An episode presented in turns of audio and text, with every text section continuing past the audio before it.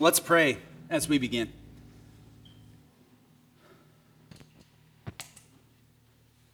Lord, may the words of my mouth and the meditations of all of our hearts be acceptable in your sight, O Lord, our rock and our Redeemer. Amen. Well, it's good to be with you again this morning. We are getting close to the end of our fall sermon series called Everyday Mission. Uh, it's been a really great time together. We just have a couple weeks left. Just a little refresher of where we've been, uh, in case you've been a little in and out this fall or you just need a little refresher. We've been talking about everyday mission as, uh, as a concept that your mission is not someplace necessarily far away, but your mission is right now, every day, with the, peop- the places that God has, has, has given you, the people God has given you and the work that God has given you to do. We talked about who gets to go on this mission. We talked about how this is an all ages affair here and that uh, our youth and children are part of this as well. We need to bless them in their everyday mission. We talked last week about the tools that we've been given for everyday mission, particularly the, the gift of the Holy Spirit, that God doesn't just give us a, a toolbox or a manual or a, a 10 best practices, He gives us a person, and that person is the Holy Spirit who equips us. And it's been so encouraging to see how many of you have really taken a hold of this idea of everyday mission and begun applying it in your own life, in your own context. But there is this question that's sort of been looming over our conversation this fall that we need to address this morning. At the beginning of this series, I, I reintroduced you to our covenant missionaries that we support through our coordinated budget, and I, and I talked about the important work they do, but that how I used to always think that really the only people on mission were career missionaries growing up in the church. That, that was the message that came to me. I don't think anybody ever said that, but that's what I picked up that the people who are really on mission are the people who followed that call to the ends of the earth. But I wanted to impress upon us that the, the mission field that we're called to every day is no less of a call. And I asserted that even our missionaries that we support, if they were here, uh, I, I think they would all be giving a thumbs up, right? They'd be going, yes, we, we really affirm the everyday mission that you're called to. And I still think that's true, but it does leave us with a question that's sort of been hanging for a while, which is what about missionaries? What are we supposed to do with missionaries? How are we supposed to understand global missions work? Uh, does the fact that we have a mission field right here every day in front of us diminish or negate the work that they are doing? How do we understand that? And, and just a disclaimer this is sort of a tenuous line to, to walk right now. I mean, missions work and missionaries in particular are, are under a lot of scrutiny in the last couple decades in our world. The, the validity of short term missions has been questioned by many as we kind of watch groups of, of churches in matching neon shirts go and, and, and paint some building in some impoverished place while there are nationals from that place who are standing outside the building looking for work. Those are tough questions, right?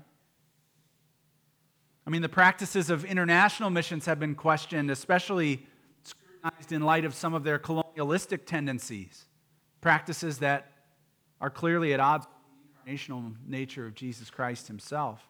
And while it's true that the, the actions of a few who maybe haven't thought through a missiology in a, in a complete way have adversely affected the spirit filled ministry of the many who are faithfully and ethically serving Jesus around the world, we still need to recognize some of the quandaries that we as Western Christians have, have, have had to work through and, and have had missteps on throughout the world. Aside from all these ethical issues about missions, should the United States really even be sending missionaries out into the world when we have quite a few problems right here in our own, in our own towns and cities and places? Did you know that the Christian church in South Korea sends more missionaries to the U.S. than any other place? There are tens of thousands of South Korean missionaries in the United States. Why? Because they see the United States as a modern Rome, a center of influence that is largely godless. So, if the world is sending us their missionaries, should we even be sending missionaries out to the world? These questions and these realities are hard for us to face, but it's good for us to do so this morning. But regardless of whatever misgivings we might have about missions, missions work, we cannot escape the missional nature of the gospel of Jesus Christ. After his resurrection, before his ascension, Jesus outlines this global scope of mission that's in Acts 1, verses 6 through 8. Here it is. So when they had come together, they asked him, Lord, is this the time when you're going to restore the kingdom of Israel? And he replied, It's not for you to know the times or the periods that the Father has set by his own authority, but you will receive power when the Holy Spirit has come upon you, and you will be my witnesses in Jerusalem and in Judea and Samaria and to the ends of the earth. This is what we call, what biblical scholars call the Great Commission. We see this sort of inevitable, unstoppable outward momentum towards the world, and we pick that up in Jesus' words. Jerusalem is central, right? That's sort of like home base, if you want to think about it that way. That, that way, that's where they were. And then there's Judea, which is sort of the next region out. That's the yellow circle there. And then Samaria is even the next region, and then that leads eventually to the very ends of the earth. So, as the gospel spreads through these local churches in the first century, it's almost like a, a rock being dropped in a pristine pond, right? You see these, these ripples. It starts in Jerusalem, but those ripples will quickly travel to Judea, Samaria, and even the ends of the earth. And this is precisely how the book of Acts progresses. You could go home today, read the book of Acts this afternoon. It won't take you very long. And you're going to see how this progresses. By the end of the book, Paul is, is under house arrest in Rome, and he's writing to churches and he's trying to collect money so that he can go to Spain on mission, which was quite literally the end of the earth in the first century. We cannot overlook the outward expanding missionary spirit of the Great Commission, and missionaries are essential to that Great Commission. So, if this is biblical, but we recognize some of the issues and we want to affirm our everyday mission, what are we to do?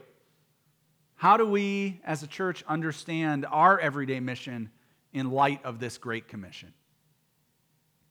Well, this morning, I want to take a look at a really important church in the book of Acts that's going to help, I think, with some of these questions. The church is the church of Antioch. Uh, it's located in the modern Turkish city of Antakya. Um, and it was an incredibly important church in the first century. It's in Antioch that we get our text from this morning. I'm going to read it again for you. Now, in the church at Antioch, there were prophets and teachers Barnabas, Simeon, who was called Niger, Lucius of Cyrene, Manaen, a member of the court of Herod the ruler, and Saul. While they were worshiping the Lord and fasting, the Holy Spirit said, Set apart for me Barnabas and Saul for the work to which I have called them. And then after fasting and praying, they laid their hands on them and they sent them off. First, just a little bit about this city where Antioch was located. Uh, Antioch is what is still a massive city. This is the modern city, um, but it was really massive in the first century. It was uh, half a million people. That might not sound so big to you, but it was the third largest city in the Roman Empire. It was really big. And it was this eclectic mix of, of cultures and, and religions and ethnicities all sort of mashed together in this big city. It was diverse, it was religiously pluralistic, and, and most of the reason was because it was strategically located on this, this massive crossroads of the Silk Road and the Royal Road, which made it this essential hub for merchants and spice traders and, and people from all over the Roman Empire who were doing business.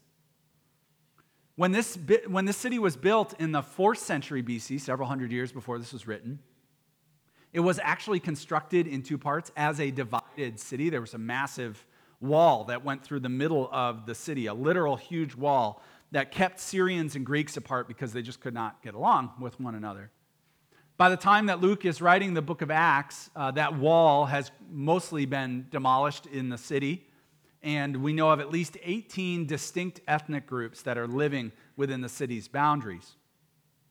And these walls might have been taken down by the time of this writing, but the divisions that were in that place were still very, very active. And people kept to their own communities. It's not often like we might think about our urban cities where one block is this way and one block is this way. There were whole sections of the city where people didn't interact with any other section of the city. But in the midst of this remarkably diverse and divided city, Christianity takes hold. We have much to learn from the church in Antioch, but for this, mor- for this morning, I want to point out just three important things that I think the church in Antioch models for us. And the first is this the Antioch church fully embraces their own everyday mission in their city. It's here in Antioch that we get the first ever designation of the word Christian for people who are following Christ. It happens in Acts chapter 11. And, and it happens that way presumably because these people who were following Jesus were difficult to categorize otherwise. In, in a place where people were very divided, where people kept to themselves, kept in their own sort of tribes, here was a group of people who didn't do that. They came together from all over the city, and they didn't define themselves based on their differences from other people. They defined themselves on following Jesus. So the gospel of Jesus and the ministry of the Holy Spirit had so changed their lives, their perspectives, that it sent them out into mission in their city. And they broke down the figurative dividing walls of their city, just as Jesus had broken down the dividing wall between our sin and God, between Jew and Gentile. So the people in Antioch had no idea how to categorize this group. So they called them Christians. And these early Christians defied the cultural norms and standards of their society. They were a diverse group of people. They would not conform to the ways of the world. The church was being built not on a social agenda, but on the gospel of Jesus. Not with walls of division, but with embrace and acceptance. They understood what we've been talking about all fall, which is that God gave them a place, and God gave them people, and God gave them work to do so that they could live out their mission powerfully, being led by the Holy Spirit. And it led them to grow in number to the point where we would call it one of the first century mega churches. Not many of them, but this was one of the larger churches of the first century. So, in many ways, Antioch is a great example in this for us, a great model for us. As we watch our cities become more diverse, more divided, more tribalistic, more pluralistic, is that all fair? I think so. We're experiencing so much of what the Antiochian church experienced. And isn't it encouraging in the midst of that that that church didn't fold? They thrived. They thrived in that setting. It didn't stop those Christians from embracing their everyday mission, and the Spirit did remarkable things and transformed their city. Second thing to learn is that as the Antioch church lived out their everyday mission and followed the Spirit, their leadership became representative of their city. As the church is being built and as it's growing, these leaders begin to emerge, and we read about them in verse 1. And Luke tells us about five men in leadership, the leadership committee of five men who are almost as different from one another as you can imagine. Paul and Barnabas, they're both Jewish, but they didn't grow up in the center of Judaism in Palestine. Both were fluent in the Jewish language and, and understood Jewish custom, but they also spoke Aramaic and Greek. They were Roman citizens. And then there's Manaen. And what we know about him is he's this man who grew up with uh, incredible privilege and, and opportunity and education within the household of Herod Antipas. And next there's Lucius of Cyrene. He's from North Africa. And he probably arrived in Antioch in the midst of, of persecution in North Africa, and that's where he landed and began to minister and reaching out to the, to the Greek people in that city. And then last, there was Simon, who was most likely a black African. This was the leadership team. Now, how diverse is that for a leadership team? Wouldn't that look good on a brochure to have them on front, right? But here's the thing in our, in our world, where diversity is celebrated and, and desired in every institution and in every place, so often a diverse leadership that's, that's representative can be forced, it can be prescriptive, it can be just a, a, an exercise in meeting a ratio so we get to the right quotient and it looks good on a brochure. But the Antioch church would have had no concept of this. They were diverse because their city was diverse. They were diverse because they were reaching out to their people, not because they had a diversity policy. This was a diverse leadership group, a diverse church for a city. When we focus on everyday mission and we actively partner with the Spirit, we are going to be more representative of our towns and our cities as well. and we will be a leadership for our people. God will bring about an increased diversity even amongst our numbers because God Himself is diverse. Now, you might feel like our neighborhoods here, or maybe the neighborhoods where you live, are not all that diverse, but did you know that DuPage County, the county that you are sitting in, is an incredibly diverse county? 20% of the residents in DuPage County did not, were not born in the U.S. It's pretty amazing. I've watched our schools and our neighborhoods become increasingly diverse in every way. And friends, I just want to say, I think that's an exciting thing. I think it's a wonderful thing. The Spirit is moving, and as we follow the Spirit, He is going to equip us, provide for us, and help us to, reach the diverse needs of our neighbors. The third thing to point out, this is the most important one today. The Antioch church, while local and, and representative, never loses sight of their call to global mission. Sight of their call to global mission. Our text says that they were worshiping and fasting, and the Spirit spoke to them. And the Spirit said, Send out Paul and Barnabas on mission, which they faithfully did. Okay, I have, I have like a million fascinating things to say about this one sentence, uh, so I'm going to try and contain my excitement here. First, the Spirit speaks to the church. The Spirit speaks to the church. It doesn't say that Paul and Barnabas had a, a, really compelling mission proposal that they brought to the church.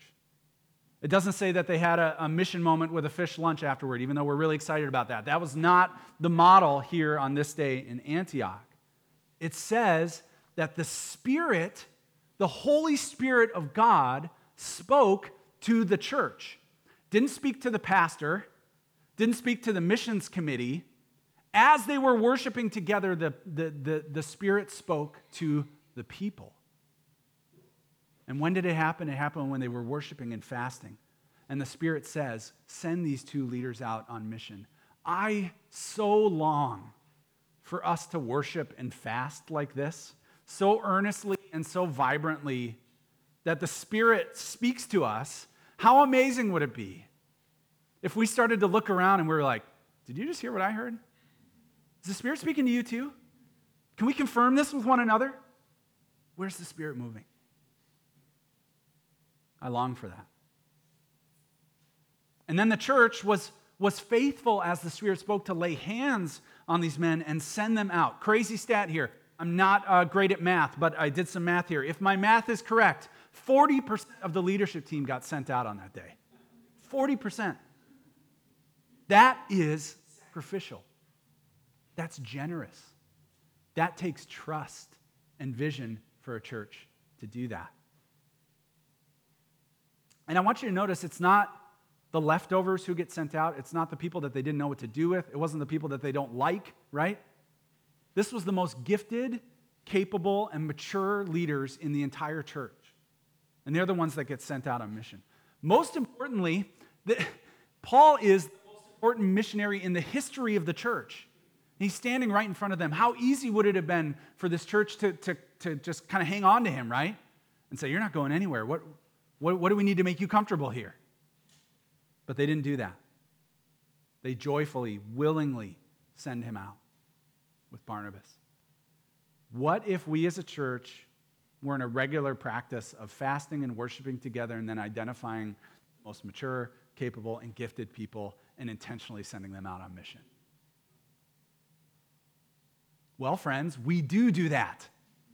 One of them is here with you. Keith is here with you this morning. Jana and Fabio, Kathy, Stephen Barb, uh, Dale and Sarah, these covenant missionaries. I want to add to that some other mission, mission partners Stephen David and Shekhar Singh and, and Lynn Vogu and Joe Thackwell. These are some of our mission partners, and these are some of the absolute best leaders that I know in the world. If they were in our church, if Keith was in our church, he would be leading in every single aspect of this church with dynamism, right? But God called him. God called each and every one of them. And they had a church that confirmed that call and sent them and said, We believe in your mission to the very ends of the earth. We will continue with our everyday mission here, but we bless you to go. So here's my challenge to us here today live out your everyday mission in obedience and faithfulness to Christ, to the diverse, pluralistic and divided society that you live in. But never lose sight of the Great Commission and bless those who discern this as their everyday mission call. I know a church that I respect that has a saying in regards to mission. They're very committed to missions. And they say it often. If you go there, you hear it. And they say, if you're a part of our church, you're either going or sending. You're either going or sending. In other words, you need to answer God's call to go to the ends of the earth or send people who have received that call.